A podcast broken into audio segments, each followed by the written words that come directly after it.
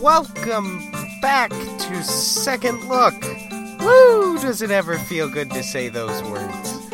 I'm your host, Benjamin Green, and thank you so much for joining me today. I am really excited to be back, but before we jump into the show, I just want to briefly mention our sponsor, Octopod. Um, their website to find out about Octopod is octo-pod.com slash outset. They have these awesome battery backups for your phones. Go to that website, octo-pod.com slash outset to learn more and use the coupon code OUTSET when you check out for 50% off. Well, I tell you what, I was on a summer hiatus the last few weeks, somewhat abrupt, and um, I I haven't really been talking a whole lot about what I was doing, but I figure uh, it's going to come out soon enough, so I just want to share it with you all now. Um, I've been traveling the country, testing how well my message is being received among the people of various states in our country, and after some serious consideration, I've decided to join in and seek the Republican nomination for president in 2016. Oh, wait a minute. Sorry. Wow, boy.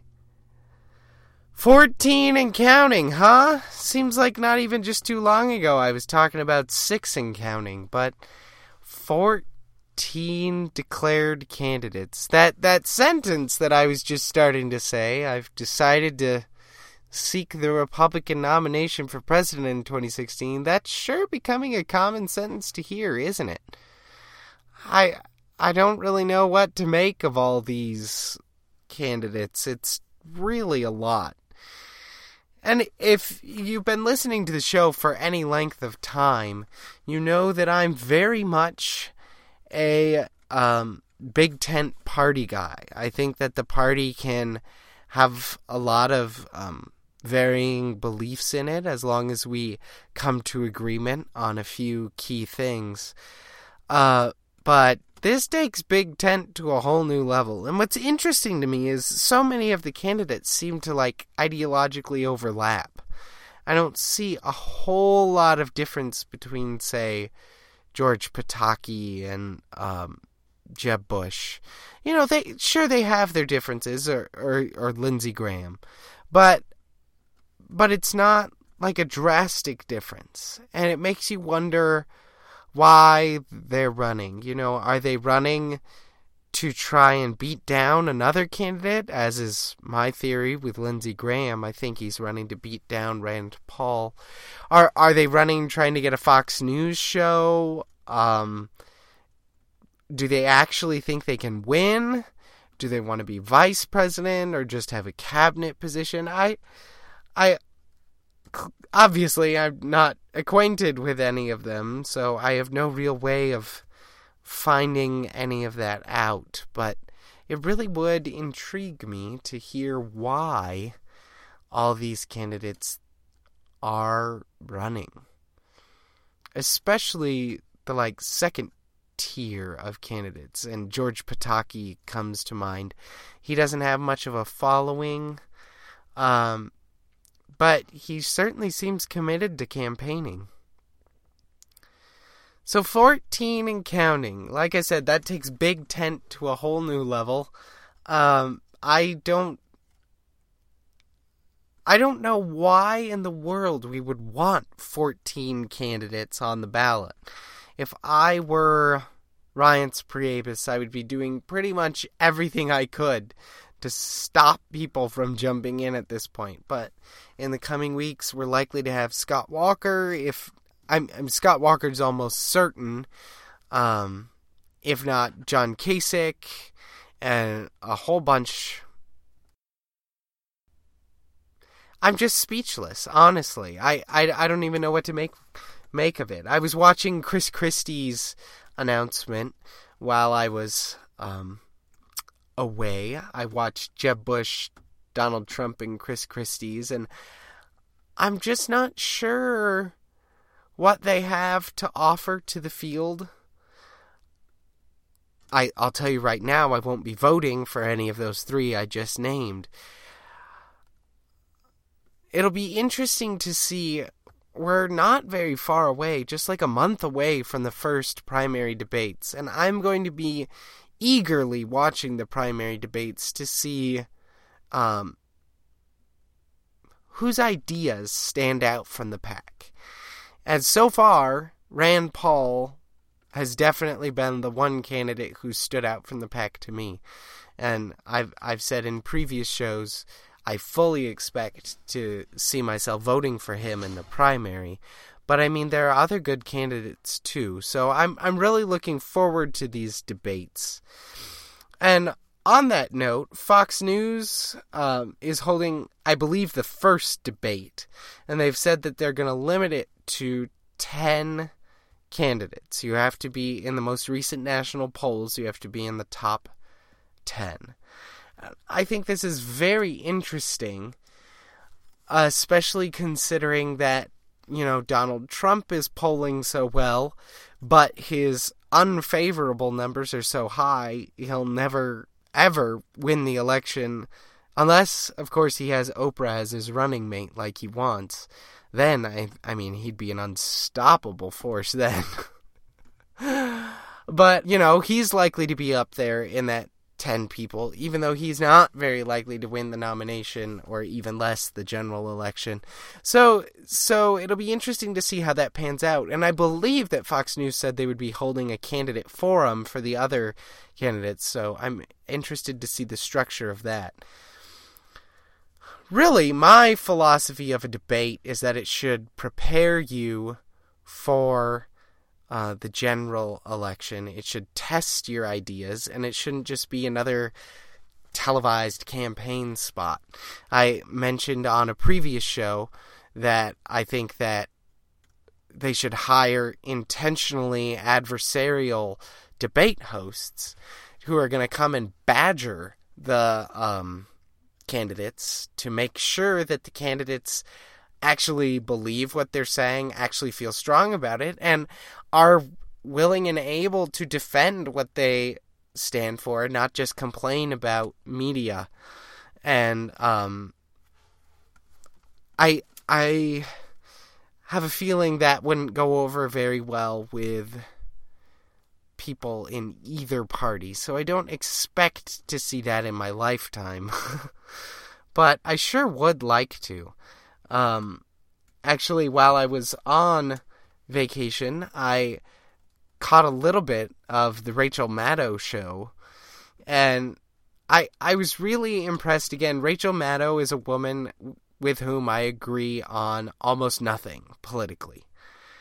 Uh, and yet I I was entertained by her show. Um, don't worry, I'm not going to go out and subscribe to MSNBC, but but it, it intrigued me. Um, I feel like she, I'll call out Bill O'Reilly. She does a much better job of entertaining the possibility of there being another side than Bill O'Reilly. Bill O'Reilly is arrogant and he mocks his opponents as cowardly or just plain dumb. And I granted I only watched it a little bit, but I did not see Rachel Maddow do any of that. So I was pleasantly surprised and I was thinking while I was watching about whether or not I'd like to see her moderate a debate and I think I would cuz she has kind of funny reactions to things. So if you know Trump says on the debate stage that um, Mexican immigrants are rapists. Oh, and some of them, some of them are good people too. I I really would like to know what Rachel Maddow's reaction would be to that. But anyway, on to Trump. Donald J. Trump. He's actually done it. I am in shock. I was not surprised when he announced. I was shocked when I saw that he had actually filed paperwork with the FEC. He's actually running for the nomination. I cannot believe it at all. Um he the man is just so utterly ridiculous to me and and the idea that a reality TV host and granted he's rich but being rich and being famous does not mean you're good presidential material. And I don't want to see his name anywhere near the White House. And hopefully the majority of the Republican Party is there with me. Because I really do think that a Trump presidency would be, if not a disaster in policy, which I think it likely would be, certainly a disaster as far as uh, perception in the international community is concerned. But anyway, Trump has come under fire uh, for remarks that he made that Mexican immigrants are bringing over criminals and rapists and uh, diseases and drugs over the border. Oh, and some of them are good people too. I'm not gonna. I. Let me just say what I'm gonna say. I grew up in Arizona, southern Arizona. I've had a lot of friends who are Hispanic immigrants, um, a lot of them from Mexico, most of them actually. And um, sure, I've known some who have ended up being criminals and done drugs and stuff. I don't think I've known any that are rapists, but it's still not a fair characterization to them um, to say, oh, yeah, it's all this bad stuff. Oh, and some of them are good people too. It, it's a ridiculous, broad generalization to make. And yet, I think that it's incredibly insulting to my immigrant friends to say that they're going to be all demoralized and offended by what some loony guy from New York has to say about them. I, I don't really care. You know what? I'm I'm a Baptist. I'm a conservative Christian. I'm still consider myself a social conservative. I have bad things said about me all the time, and I don't really let it get me down. I just keep doing my thing, um, doing what's right with my conscience, with my faith, uh, and and I'd imagine that I my immigrant friends and um, children and parents and grandparents aren't really going to pay all that much attention to what Donald Trump says because they really don't care. That said, I personally think Donald Trump's remarks were dumb. Uh, but I'm not going to chalk him up to much more than that. I don't think the man is a racist. Probably. I don't think he honestly believes that most Mexicans are rapists and drug dealers and oh, and a few of them are good people. I think he just said it, and sure, he's standing by his remarks and even doubling down on them but what do we expect? I mean, it's Donald Trump. He's a man who's made a living out of being ridiculous and flamboyant and rich. And so, in this presidential campaign, he's flaunted his wealth, and now he's flaunting ridiculous statements. And so, it, it's just, it comes with the territory. Donald Trump is Donald Trump. We should expect it all along and really not lose any sleep over it because he's just going to be him. You do you. Donald Trump could really benefit by doing one thing. If he were to go to octo-pod.com slash outset, he could buy the coolest little battery backup thing for his phone or tablet and then he'd never have to worry about it dying, and so he could tweet like a raving mad teenage girl anywhere he wanted because he'd have an octopod to charge his phone when the battery got low. Buy an octopod for Donald Trump. Give him a give him a hand and buy one for yourself too. octo-pod.com slash outset. If you use the coupon code OUTSET at checkout, you can get 50% off for a limited time. And I, I really do think we'd see Donald Trump do a whole lot better in the polls if he bought an octopod. You really don't know what it can do for your life. So, as I mentioned, I was on vacation, and it was a great vacation. Uh, it was a road trip, and road trips are just basically my favorite thing ever. Uh, we we went from through southern Arizona, New Mexico, uh, Texas. I went to San Antonio, Texas. Never been there before. That was really exciting. Um, oh, Hot Springs, Arkansas. Never been there before either. It is humid in Arkansas, let me tell you. And then up into Indiana, spent some time with family, and um, then came back. One of the really interesting things about this trip is uh, it went to both the George W. Bush and William J. Clinton presidential libraries, and it, it, was really interesting to see the libraries put uh, just lay out the case for the presidency, basically, and justify the decisions that were made. Um, I really enjoy presidential libraries. I've been to the George W. Bush, Bill Clinton, and Ronald Reagan libraries. Of those three, I agree with Ronald Reagan the most politically, but but it's really interesting for me to see uh just basically get to know the president as a person a little bit more and get to see uh the good sides of their presidency. You know, growing up under George W. Bush,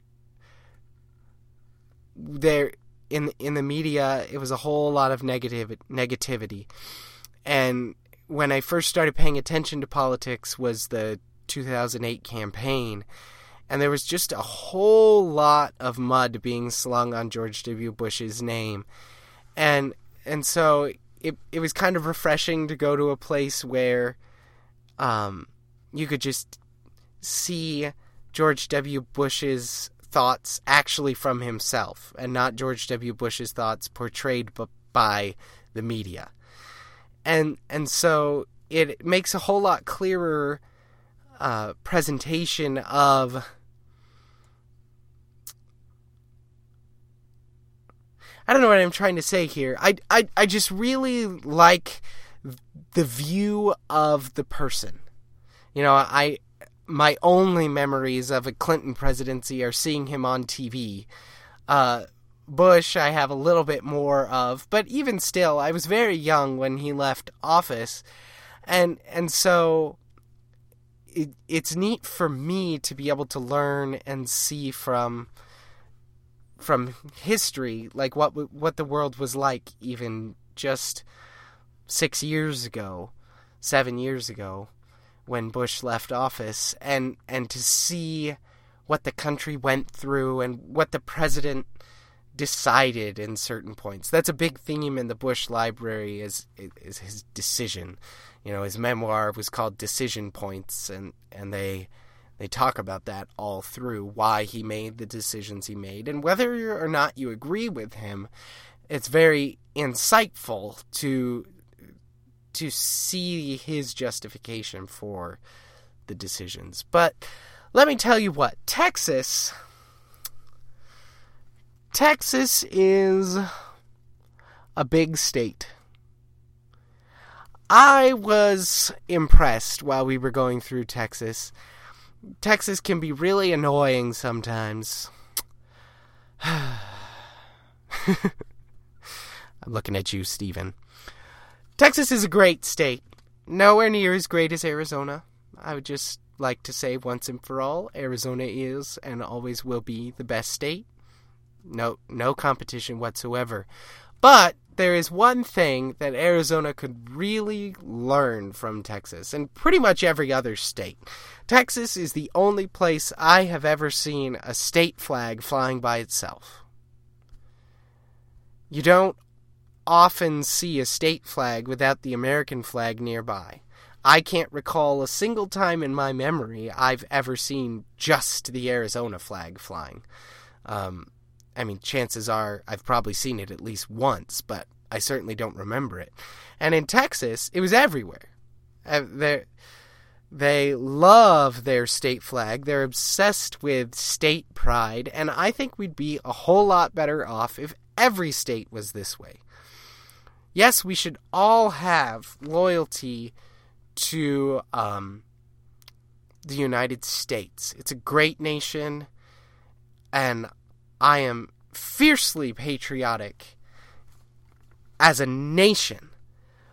But also, I'm fiercely patriotic to my state. I love it here. I never want to leave. I may end up leaving someday. Well, time will tell, but I never want to. And it it's a an interesting thing because in Texas they still haven't lost that. And especially I, I mentioned we went to San Antonio, we went to the Alamo, and boy, there is no better monument to Texas state pride than the Alamo. E- even though it was a blistering defeat, uh, they're still so proud of it. And you go in the Alamo and you can just see the docents going around there and they're well, I don't know if they're called docents, but whatever, that works. And and they're just thrilled to have people in there learning about the Alamo and seeing it and you can go and learn they have a timeline of Texas history and they're so excited about it. And and I love that. I the the history of our states is so unique and we can learn a lot from the individual states. But the problem is people don't know much about the states. I know very very little about the history of Arizona and almost anything I do know was either learned in elementary school, so you can imagine how in depth that is, or I've just learned on my own. The only option I had to take Arizona history would be to opt out of taking, like, say, U.S. government. I, I would have had to go out of my way to take a class in Arizona history. And it shouldn't be that way. We should learn from our states uh, and be proud of our states and strive to make a difference in our states. I'm a firm believer that liberty begins with the states and that it won't become widespread until states start spreading liberty. That's one thing I love about Texas, one thing I love about Arizona. We're a whole lot freer than some of our neighboring states. You know, Arizona and California, look at the contrast. It, and I don't know. I was just really happy to drive around Texas and see the state flag and hear all the state pride because I it just says to me that there's a little glimmer of federalism still alive in this country and I want to do everything I can to try and revive it. So on that subject of state sovereignty and states' rights and state pride, there was an article, I'm pretty sure it was in the Washington Post, that said every state flag is terrible and here's why. And this this writer, I forget her name, but she went through and um, just like tore apart all 50 state flags. And I'll put a link to this in the show notes on outsetmagazine.com. But she just went through all the state flags, and there were a lot that I had never seen before. She apparently hates them all. There are many that I like. I still maintain that Arizona has the best state flag, although she seems to think it looks like Imperial Japan. But, um, I do love our copper star.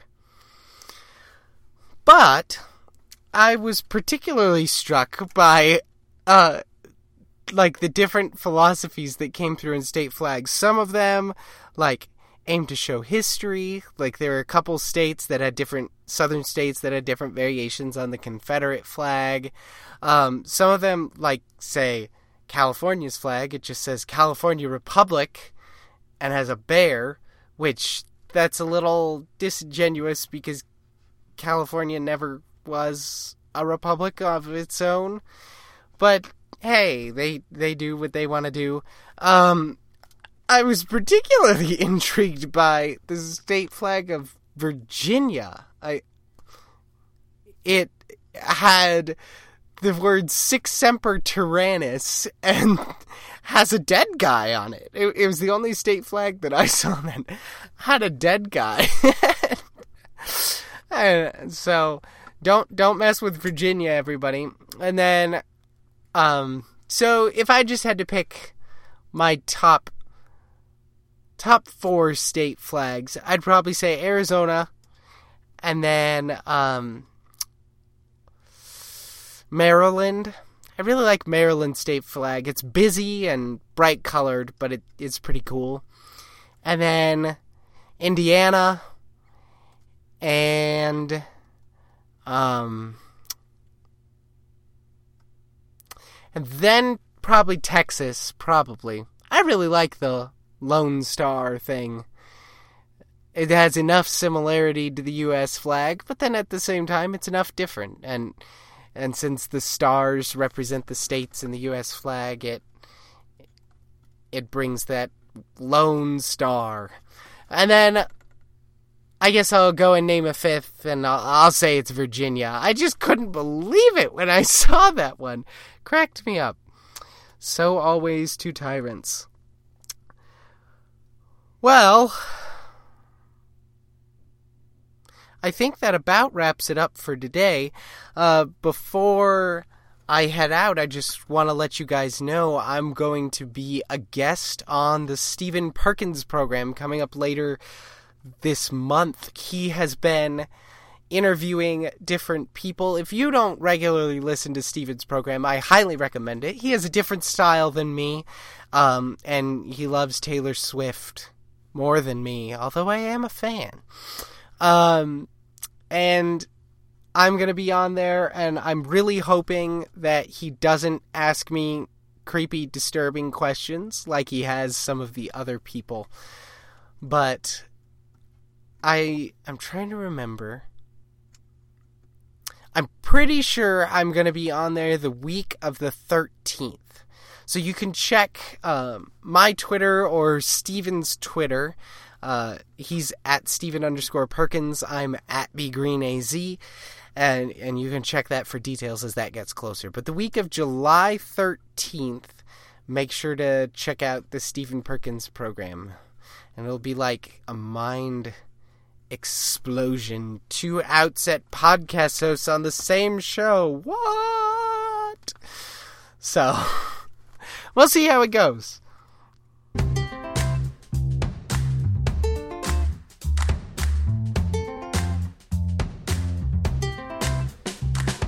Thanks so much for tuning in today, and I really hope you subscribe to the show in iTunes. It'll take you like 10 seconds and then you won't miss a single episode, and you'll help us gain a lot of exposure, uh, me personally, but also the entire Outset Network. And make sure when you subscribe to rate it, give it an honest rating, but we do love five star ratings. You'll be our favorite people. And make sure to subscribe to the Stephen Perkins program and the Matt Dallas show as well.